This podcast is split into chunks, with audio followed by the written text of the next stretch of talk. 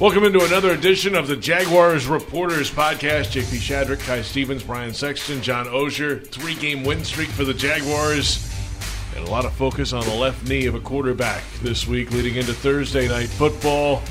As we record this on Tuesday, the Jaguars will have a practice Tuesday afternoon. And as of the last Doug Pederson press conference, Brian, it, uh, hey, it's day to day, but Well, we yeah.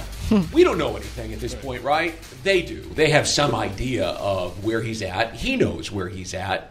I went on record with our Jags AM the other day of saying if it's even a question, just sit. It's a non conference game. It's the third game in 12 days. You've got 10 more games and a lot of important football in front of you. Don't take a chance. Um, but, you know, he and Doug are going to have the ultimate decision based on where he's at. And as of this moment, we're all kind of guessing. What do you think, Kai? For me, I think my biggest thing is the injuries to the O line because yeah, maybe he can play, but who's going to protect him when he's out there, right? We've got Walker Little there that still hasn't practiced as of Monday per Tuesday. Like as far as we know, he hasn't practiced. He's dealing with that knee injury. There's injuries all across the line. We don't know if Sheriff's going to be able to go, and i even if he's out there, can they protect Trevor? So for me, I. I don't know exactly what they're going to do. If if Sheriff can go, maybe I would say go with Trevor too, but it'll be a game time decision, I'm sure. Well, it's the old thing. It- You know, is the knee healthy enough for him to protect himself on the field against big, strong, violent human beings? And I don't know the answer to that. Sometimes coaches come out on Monday, and uh, Doug does this a lot. He'll say day to day, and what it means is I don't feel like telling you, and Yep. he's not going to play. I feel like this really is day to day. I feel like you know on, on on Thursday they will be testing it, trying to figure out if it's a good idea for him to play or not. Uh, I can't even venture a guess of, over, over what the percentages are, but I I do believe that it's unknown and that there's a chance he plays. And you, it's worth noting. Sorry to interrupt you. It- It's worth noting that normally, you know, they say this day to day stuff on Monday. You're like, yeah, whatever. The other team's going to prepare for everybody. They have time. This is a week where they don't. This is a week where maybe there's a little strategery in there. Ah, yeah, I see what you did there. Um, but it, it's really going to come down to Trevor. Does he want to go out there and do it? I mean, that's Well, really and- what it comes down to. and doctors testing it, and, and Yeah, but if if doctors say no, then he won't. But it doesn't sound like it's going to be that. So, Yeah. um, it's a we'll see situation. I wish I knew we'll see. more. We'll see. Um, either way, they're going to probably hand it off to ETN a good bit. They've uh, he leads the league in carries, Kai, and you know at some point there's a lot of football important games down the stretch. They're all important.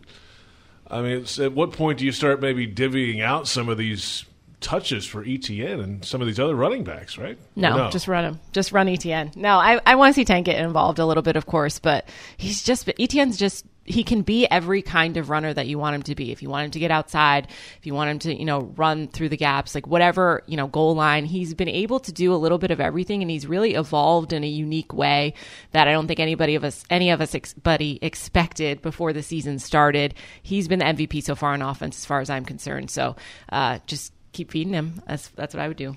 Yeah, it, it's it's easy to say on Wednesday that you're going to get some packages in and make sure you run tank, and then when it's third and important on in the third quarter and it's a four point game, you say, "Well, I really like to run Travis right here." Yeah. You know, so it- that's sort of I think sometimes Trevor's dilemma when Ridley's on the field. Boy, I like throwing him the ball because he's really good, and so. I think they will try to run Tank more and take a little bit of the load off ETN. But when these things matter, he's so good and makes plays that it it's hard not to call his number. JP, I think it was on um, on this podcast right after the draft. We talked about Brenton Strange and Tank Bigsby, the second and third round picks, and if there's a role for them and if they contribute in their rookie seasons, that shows the depth of this offense. Well, last week we saw Strange with his coming out party. Right, he'd been a very good blocker the last couple of games in London, but he finally got the ball in his hands and did something with it. I think we're going to see that from Tank Bigsby at some point. Uh, you know, you guys probably heard the same thing he, he hasn't mastered the protection, so there's a worry about putting him out there in too many situations where he might get the quarterback hit. Um, but I, I remember that long run he had out here on this practice field during training camp, thinking this is a guy whose moment is going to come this year, and I still believe that over the course of the rest of the season. Part of it is me wondering how long you can keep Travis Etienne at the top of the league charts in terms of attempts, right? Because he still doesn't strike me as that 300 carry guy. Um, but he's getting it done right now. I I think we're going to see Bigsby at some point.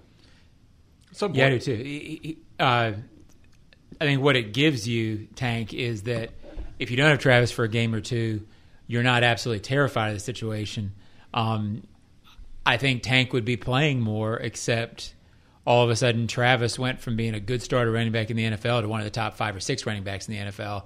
And when you're a playmaking guy who's elite, which I think Travis is getting to that point now, it's hard to get those guys off the field in the big situations. Well, we talked in training camp about Bigsby, and you thought this was a guy that had special Yeah. characteristics. Mm-hmm. So, I mean, what does it say about the, the talent level on this football team with a guy with that kind of potential still hasn't been able to find his way on the field? It's, there's a lot of offense, I think, over the second half of the season to come.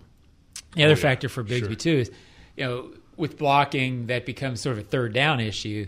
Well, it's easy to say, well, then play Tank on first and second down, but first and second down is when you want a, a Travis on the field putting you in good third down situations. exactly. That's right. So again, it, it goes back to uh, it's easy to say rotate, and then when you've got a star in the rotation, it's easy to want that star to play. You weren't here, but when Maurice Jones-Drew was a rookie in 2006, it was Fred, Fred, Fred, and then they just sprinkled in enough Maurice Jones-Drew on offense to be that changeup, to be that that thing that made the defense go, "What?" That that's what we haven't seen yet, Right. And that's what I anticipate seeing. Uh, it was very productive in 06 and 07 for those two guys together. could happen at some point. We'll come back and get into the defense. Yes, the defense is really leading the way for this Jaguars team early in the season. This is Jaguars Reporters. Welcome back to the Jaguars Reporters podcast. JP Shadrick, John Oehser, Kai Stevens, Brian Sexton. Week seven, Thursday night football. The Jaguars and the New Orleans Saints at the Caesar Superdome. Well, this defense is uh, number one in the league in takeaways, 15 of them. They are number three in the league against the run. That's where it starts, John. Um, that run defense is stout. They made it an emphasis, of course, last week against Indy, a running team. And then Gardner had to throw it up in the air a bit, but they're making plays in the back end and taking the ball away and playing good, solid defense. Well, they're feeding into the strength. They're feeding into their own strengths. By that, I mean when you stop the run on first down, you get into a second and eleven, which gets you into passing situations. Which, guess what? It gets you into turnover situations, and and they're good at it. They emphasize it. I've been saying for a few weeks, and it, I'm a broken record on it. It's time to stop debating whether these guys are good. They're a good defense, and uh, in 42 game or in in uh, in, uh, in what is it uh, 23 games under Caldwell on defense, they have 42 turnovers. They do good. it all the time. Yeah. So I, I'm usually a believer that uh, turnovers can be sort of fluky and and sort of circumstantial. At some point, that's what they do. Yeah, what do you think, Kai? I mean, that, that it's becoming. I mean, it is in their DNA now, of sorts. You can't really deny it. That's a big part of how they play their game, obviously, as well, right? Because they're giving the offense extra opportunities. The offense to we haven't we don't believe has figured it out to the degree and is, has not been as successful as they can be. But giving them extra possessions has to help them out. And that's helped them get ahead and win some of these games and kind of flip the mindset of this team. I think as well. It's such a boost when you can get an interception or force a fumble or something. It just really changes the vibe on the sideline, if you will, and gets everybody going in a different way because it feels like extra free money. Um, and for them to be able to do that consistently multiple times in each game, it's it's huge. Can I add a little cold water to this equation, though? Oh boy. Uh, as much as we talk about the uh, Trevor Lawrence injury, the Tyson Campbell one is concerning because Montaric Brown did not hold up very well last week. They went after him with Michael Pittman, who's a big receiver, and, and, and Brown just didn't seem to be fully aware. Now, maybe that changes if he has to play over an extended period of time and gets more practice reps, though there's not a lot of practice reps this week, and Chris Olave and Michael Thomas are sitting out there waiting for him.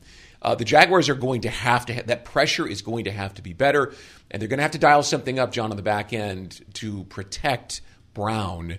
Uh, I mean, there's some other guys you Yeah. could throw in the mix, but but Brown was the first one off the bench, so that's who I assume will start. Yeah, and I think the uh, Tevaughn Campbell is most likely the the call up if they have to call up from the practice squad. I think that's because he's a veteran player. He's Sounds been around it, so he's he's probably going to get the nod. it's it it's why the league has done a good thing by the practice squad at elevations because a guy like Tevaughn Campbell can be there for you when you need them. I've said for a couple of weeks, I think the three most important players on defense are Travon Walker, Josh Allen, and Tyson Campbell. And I don't know what order to put it in, but when you take one of those pieces out, if, if you take the first two guys out, all of a sudden you're not as stout and you're not as good up front. Take Tyson out, uh, yeah, it's a worry. I'll give you something to to consider. Antonio Johnson is back in the lineup now after missing most of the first month with the hamstring. And the word was was he was a guy who could play inside in the nickel. He's got that skill set. You could see Tre Herndon move outside. Yeah. You know, he's not as good out there, but yeah. but you're not going to put Antonio Johnson leave, out there. No, but I think I think they leave Tre where he is because uh, really you don't weaken two positions. Yeah, right. I mean, it could be. I, I, I wouldn't but, feel comfortable if I were Deshea Townsend with Montaric Brown against these receivers right. this week on the turf, indoors, with the noise, I think that might overwhelm him. I, I, I might take my chances this week because of Antonio Johnson. Right. Right? Because you don't have Greg Junior And if Gregory Junior was here. Yeah, I don't think they think Antonio is a cover nickel, though. So it's. Uh, you're setting him up to struggle, but they could. I mean, well, it, yeah. I, that'd be the argument some, against some struggle yeah. on the back end. What do you think, Kai? What would you do?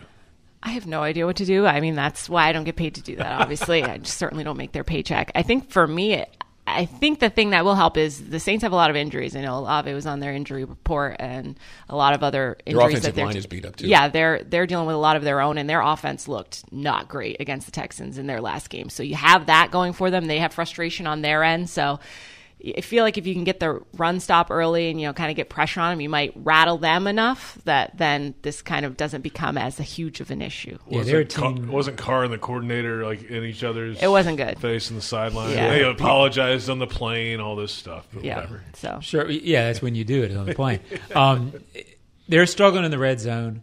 Uh, to me, this game feels like we've all seen Thursday games, and it, you know the Thursday thing. It's not going away because of the money but it doesn't really promote good football.